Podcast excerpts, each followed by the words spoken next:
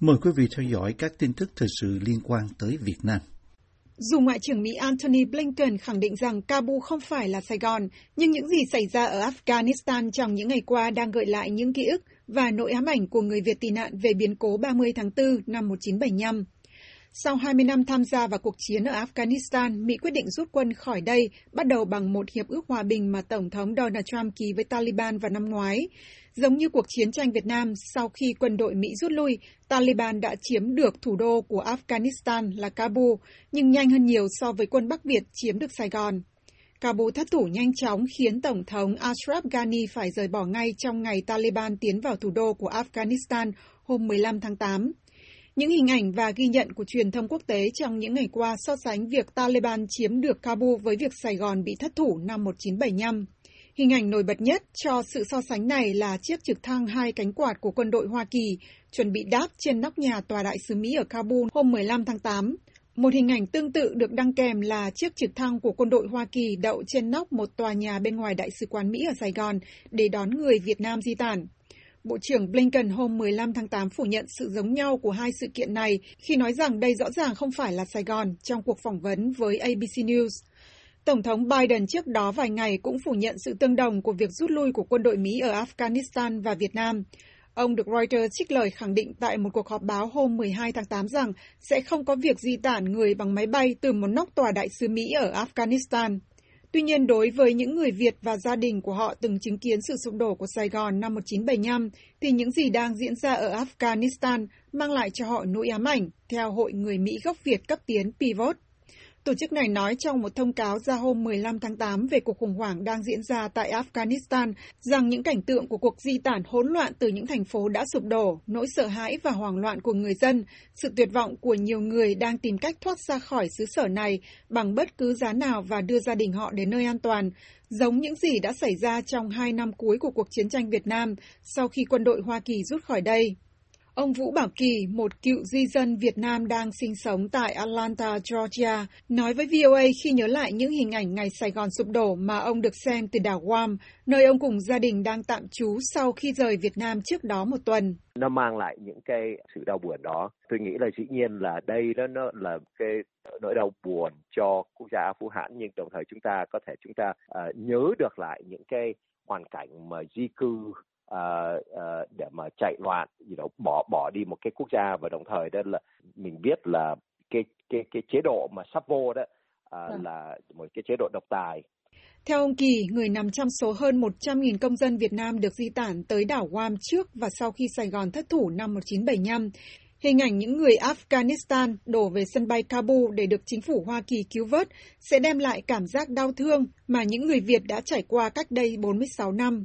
Hàng trăm người đã chạy theo và bám vào một máy bay vận tải của không lực Mỹ khi cất cánh trong nỗ lực tuyệt vọng nhằm chạy thoát khỏi Afghanistan sau khi quân Taliban chiếm được Kabul. Theo Politico, một người đã tử vong khi mắc vào bộ phận hạ cánh của chiếc máy bay này.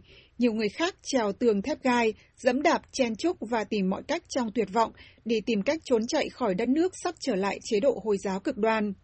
Đối với bà Phan Bình Minh, một cựu di dân Việt hiện đang sống tại Đức, dù hoàn cảnh chính trị của hai cuộc chiến tranh ở Afghanistan và Việt Nam khác nhau, nhưng có sự tương đồng trong biến cố thất thủ ở Kabul và Sài Gòn. Nó giống nhau ở điểm là người ta cũng nhốn nháo, người ta chạy trốn, ta tìm đường, ta chạy trốn và cũng không biết đi đâu. Người chạy ngược, người chạy xuôi. Và nếu mà chạy ra phía trường thì lại bị đuổi, bị đuổi lên lên đuổi xuống rồi nghe nó có người chết nữa. Thì ở Việt Nam hồi trước nó cũng giống y chang như vậy nhiều người họ leo rào để họ vô tòa đại sứ Mỹ rồi họ, họ cũng bám họ leo lên lầu để họ bám trực thăng. Thì những cái cảnh đó nó rất là là là, là giống ở Việt Nam hồi trước. Thì thì bây giờ nhìn cái cảnh Kabul nó mình có cái cảm tưởng đồng cảm với người người Afghanistan. Vì vậy thấy chắc là họ cũng đang lo sợ và đau khổ ghê lắm. Việc Mỹ can thiệp vào Afghanistan bắt nguồn từ cuộc tấn công khủng bố trực tiếp trên lãnh thổ Hoa Kỳ ngày 11 tháng 9 năm 2001, trong khi cuộc chiến tranh Việt Nam xuất phát từ việc Mỹ muốn ngăn chặn sự lan tràn của chủ nghĩa cộng sản ở Việt Nam và châu Á. Tổng thống Biden trong bài phát biểu tại Nhà Trắng hôm 16 tháng 8 nói rằng ông bảo vệ quyết định rút quân khỏi Afghanistan của mình trước nhiều chỉ trích về việc này. Mặc dù thừa nhận rằng việc thất thủ của Kabul diễn ra nhanh hơn dự kiến, nhưng người đứng đầu Nhà Trắng cho biết rằng ông không muốn lặp lại sai lầm của việc tham gia vào một cuộc xung đột không biết kéo dài đến bao giờ mà không nằm trong lợi ích quốc gia của Hoa Kỳ. Ông Kỳ bày tỏ ước muốn rằng những người tị nạn Afghanistan sẽ được đến bến bờ an toàn như gia đình ông sau khi rời Việt Nam. Bao nhiêu người chúng ta có một cái ước mộng ờ, ước, ước mộng là you know, chính quyền chính quyền của Hoa Kỳ đừng có bỏ rơi À, những cái thành phần mà đã giúp chính quyền Hoa Kỳ trong bao nhiêu năm nay. Khoảng 2.000 người Afghanistan đã được đưa sang Mỹ trong các chuyến di tản từ Kabul từ tháng 7. Theo New York Times, hơn 150.000 người Afghanistan cùng gia đình đã được định cư tại Mỹ với loại visa đặc biệt. Ước tính có hàng chục ngàn người Afghanistan đang cần được đưa ra khỏi nước này sau khi quân Mỹ rút lui. Tổ chức Pivot có trụ sở California kêu gọi chính quyền Biden không áp dụng bất cứ giới hạn nào về con số cho những người tị nạn chiến tranh Afghanistan và cho biết cộng đồng người Mỹ gốc Việt đã chứng tỏ rằng người tị nạn chiến tranh khi được tái định cư tại xứ sở này có thể trở thành những công dân hữu dụng, cống hiến cho xã hội và văn hóa của Hoa Kỳ. Sau chiến tranh Việt Nam, hàng trăm nghìn người Việt từng phục vụ cho chính phủ Hoa Kỳ bị đưa vào trại cải tạo trong khi hàng triệu người tìm cách vượt biên bằng đủ mọi cách với nhiều người trong số họ bỏ mạng trên biển. Lịch sử có thể lặp lại, Pivot viết, nhưng cho rằng chúng ta có bổn phận nhân đạo giúp người Afghanistan không phải trải qua một nghịch cảnh tương tự hay có thể còn tệ hơn, như đã từng xảy ra sau khi Sài Gòn thất thủ.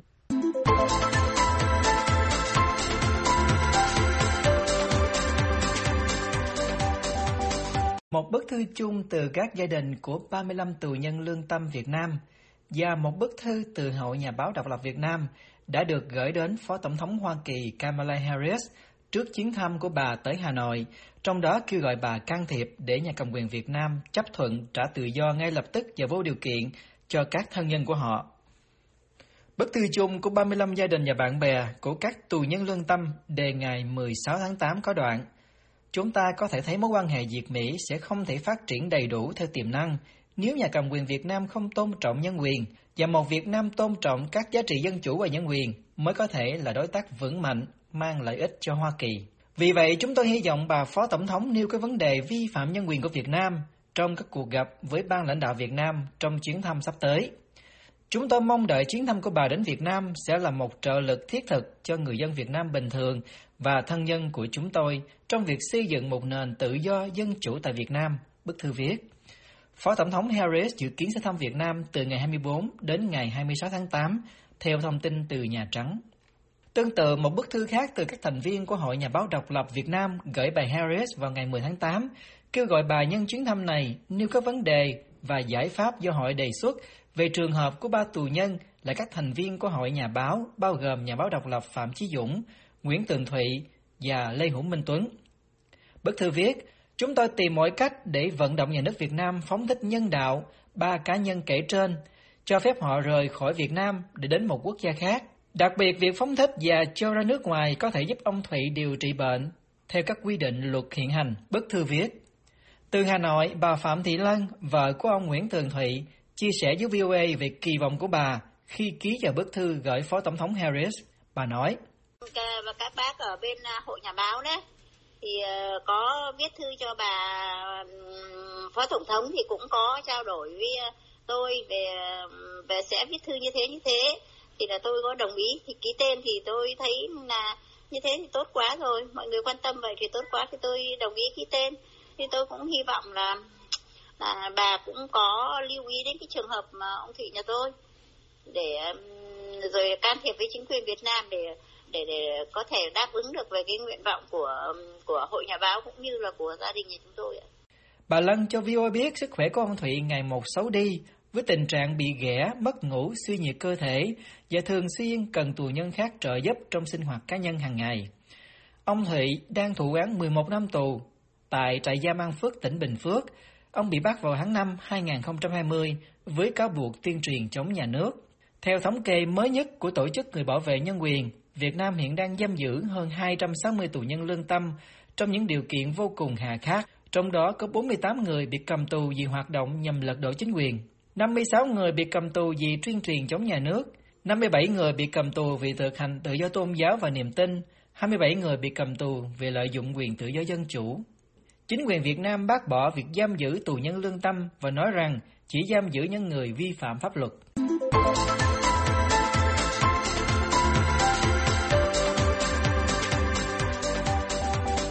Ngày 16 tháng 8, một tòa án ở Nghệ An đã tuyên phạt ông Trần Hữu Đức 3 năm tù giam về tội hoạt động nhằm lật đổ chính quyền nhân dân, cáo buộc ông tham gia tổ chức chính phủ quốc gia Việt Nam lâm thời theo truyền thông nhà nước Việt Nam. Ông Đức từng ra tranh cử chức chủ tịch xã, nhưng đơn ứng cử của ông không được chính quyền địa phương chấp thuận.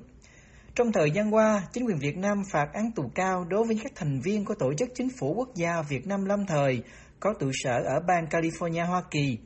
Vào năm 2018, Bộ Công an Việt Nam liệt nhóm này là tổ chức khủng bố vì cho rằng họ có hoạt động chống đảng, nhà nước, vì cho rằng họ có hoạt động chống đảng, nhà nước, hoạt động với ba phương châm sạch, đốt sạch, phá sạch, giết sạch, mục đích là thay đổi chế độ chính trị, lật đổ nhà nước Cộng hòa xã hội chủ nghĩa Việt Nam, xóa bỏ vai trò lãnh đạo của Đảng Cộng sản Việt Nam. Báo Nghệ An hôm 16 tháng 8 dẫn cáo trạng cho biết, trong thời gian từ tháng 6 2020 đến tháng 1 2021, ông Trần Hữu Đức dùng mạng xã hội Facebook liên lạc với hai thành viên của tổ chức này là bà Hồ Thị Xuân Hương ở Con Tâm và ông Ngô Công Trứ ở Phú Yên để được hướng dẫn thực hiện hoạt động trưng cầu dân ý. Ông Ngô Công Trứ cũng đã bị bắt vào tháng 2 2021 với cùng tội danh như ông Đức. Báo Nghệ An viết, ông Trần Hữu Đức đã thu thập thông tin cá nhân của 36 công dân trú tại các xã Lam Lĩnh, Xuân Lâm, Kim Liên thuộc huyện Nam Đàn, tỉnh Nghệ An, gửi cho bà Hồ Thị Xuân Hương để tham gia đăng ký trưng cầu dân ý bầu ông Đào Minh Quân làm Tổng thống đệ tam Việt Nam Cộng Hòa. Thông tấn xã Việt Nam cho biết vào năm 2016, ông Trần Hữu Đức có đơn ứng cử đại biểu Hội đồng Nhân dân và ứng cử chức vụ Chủ tịch Ủy ban dân xã Xuân Lâm, huyện Nam Đàn, nhưng không được cơ quan có thẩm quyền chấp thuận do không đúng quy định. Do có bất mãn với chính quyền địa phương, ông Trần Hữu Đức nảy sinh tư tưởng thù ghét chế độ, thông tấn xã Việt Nam viết. Ngoài ra, vẫn theo truyền thông Việt Nam, quá trình điều tra cho thấy trong thời gian sinh sống tại địa phương, do bức xúc liên quan đến vấn đề đền bù đất đai trên địa bàn, vào năm 2015, ông Trần Hữu Đức có nhiều hoạt động khiếu kiện từ cơ sở đến trung ương. Thông tấn xã Việt Nam cho biết ông Trần Hữu Đức còn đăng tải chia sẻ nhắn tin qua Facebook nhiều video bài viết liên quan đến tổ chức chính phủ quốc gia Việt Nam lâm thời có nội dung xuyên tạc chống đối đảng nhà nước Việt Nam. Ông Trần Hữu Đức 57 tuổi bị bắt vào tháng Giêng 2021 khi ấy cơ quan chức năng khám xét nhà ông và đã thu giữ nhiều tài liệu liên quan đến hoạt động phạm tội. Cho đến nay, có khoảng 30 người tại Việt Nam đã bị chính quyền bắt giam vì liên quan đến tổ chức chính phủ quốc gia Việt Nam lâm thời. Trả lời phỏng vấn VOA về quyết định của Bộ Công an Việt Nam liệt nhóm chính phủ quốc gia Việt Nam lâm thời là tổ chức khủng bố, ông Đào Minh Quân nói rằng những cáo buộc mà phía Việt Nam đưa ra là không có bằng chứng.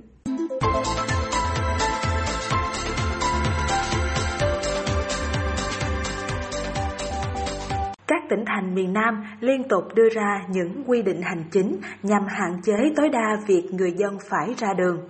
Như trong chuyện đi chợ mua thực phẩm về cho bữa cơm gia đình, mỗi nhà giờ đây chỉ được phép đi chợ một tuần hai lần. Bà Mai nói dù chỉ hai lần nhưng cũng không có tiền để đi chợ. Có phát thẻ đi chợ thì mình mua tí rau, tí bầu, tí bí gì đó hay quả trứng về ăn thôi chứ đâu có tiền mua thịt nhiều. Ừ, giờ cũng mua được ba lạng đi, bây giờ không mua được lạng nào từ hôm bữa giờ dình dịnh ăn được lâu lắm mới được ờ, lạng thịt vậy hai lạng rồi thôi à. Đó. Giờ bà phải đi xin cơm đó. Phát thì nhận vậy thôi chứ đi chợ thì nhu cầu là không có tiền.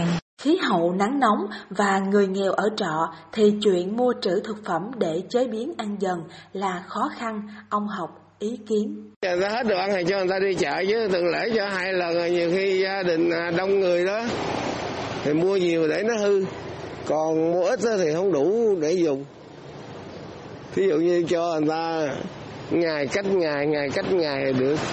Như bữa nay đi, mai nghỉ. Cái à, mốt đi, bữa kia nghỉ thì được, chứ để lâu quá.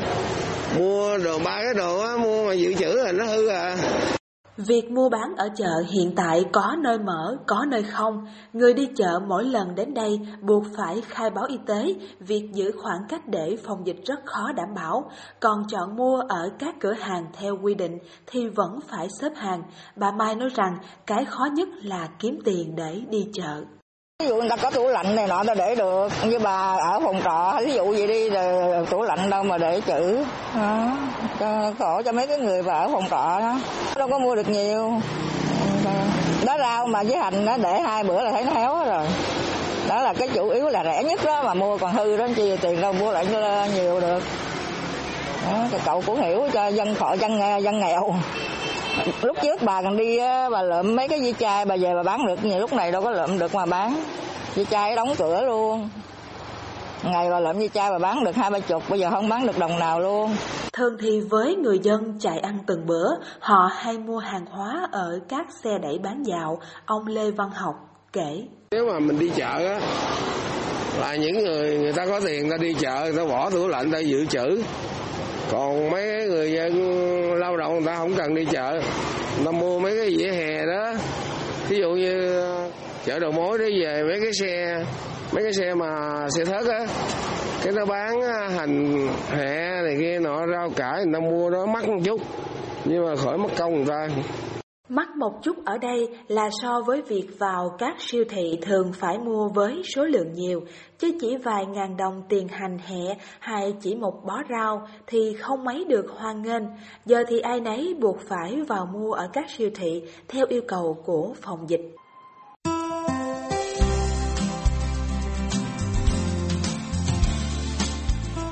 Buổi phát thanh Việt ngữ buổi sáng của đài VOA xin được kết thúc tại đây. Tấn Chương cùng toàn ban Việt ngữ xin kính chào quý khán giả.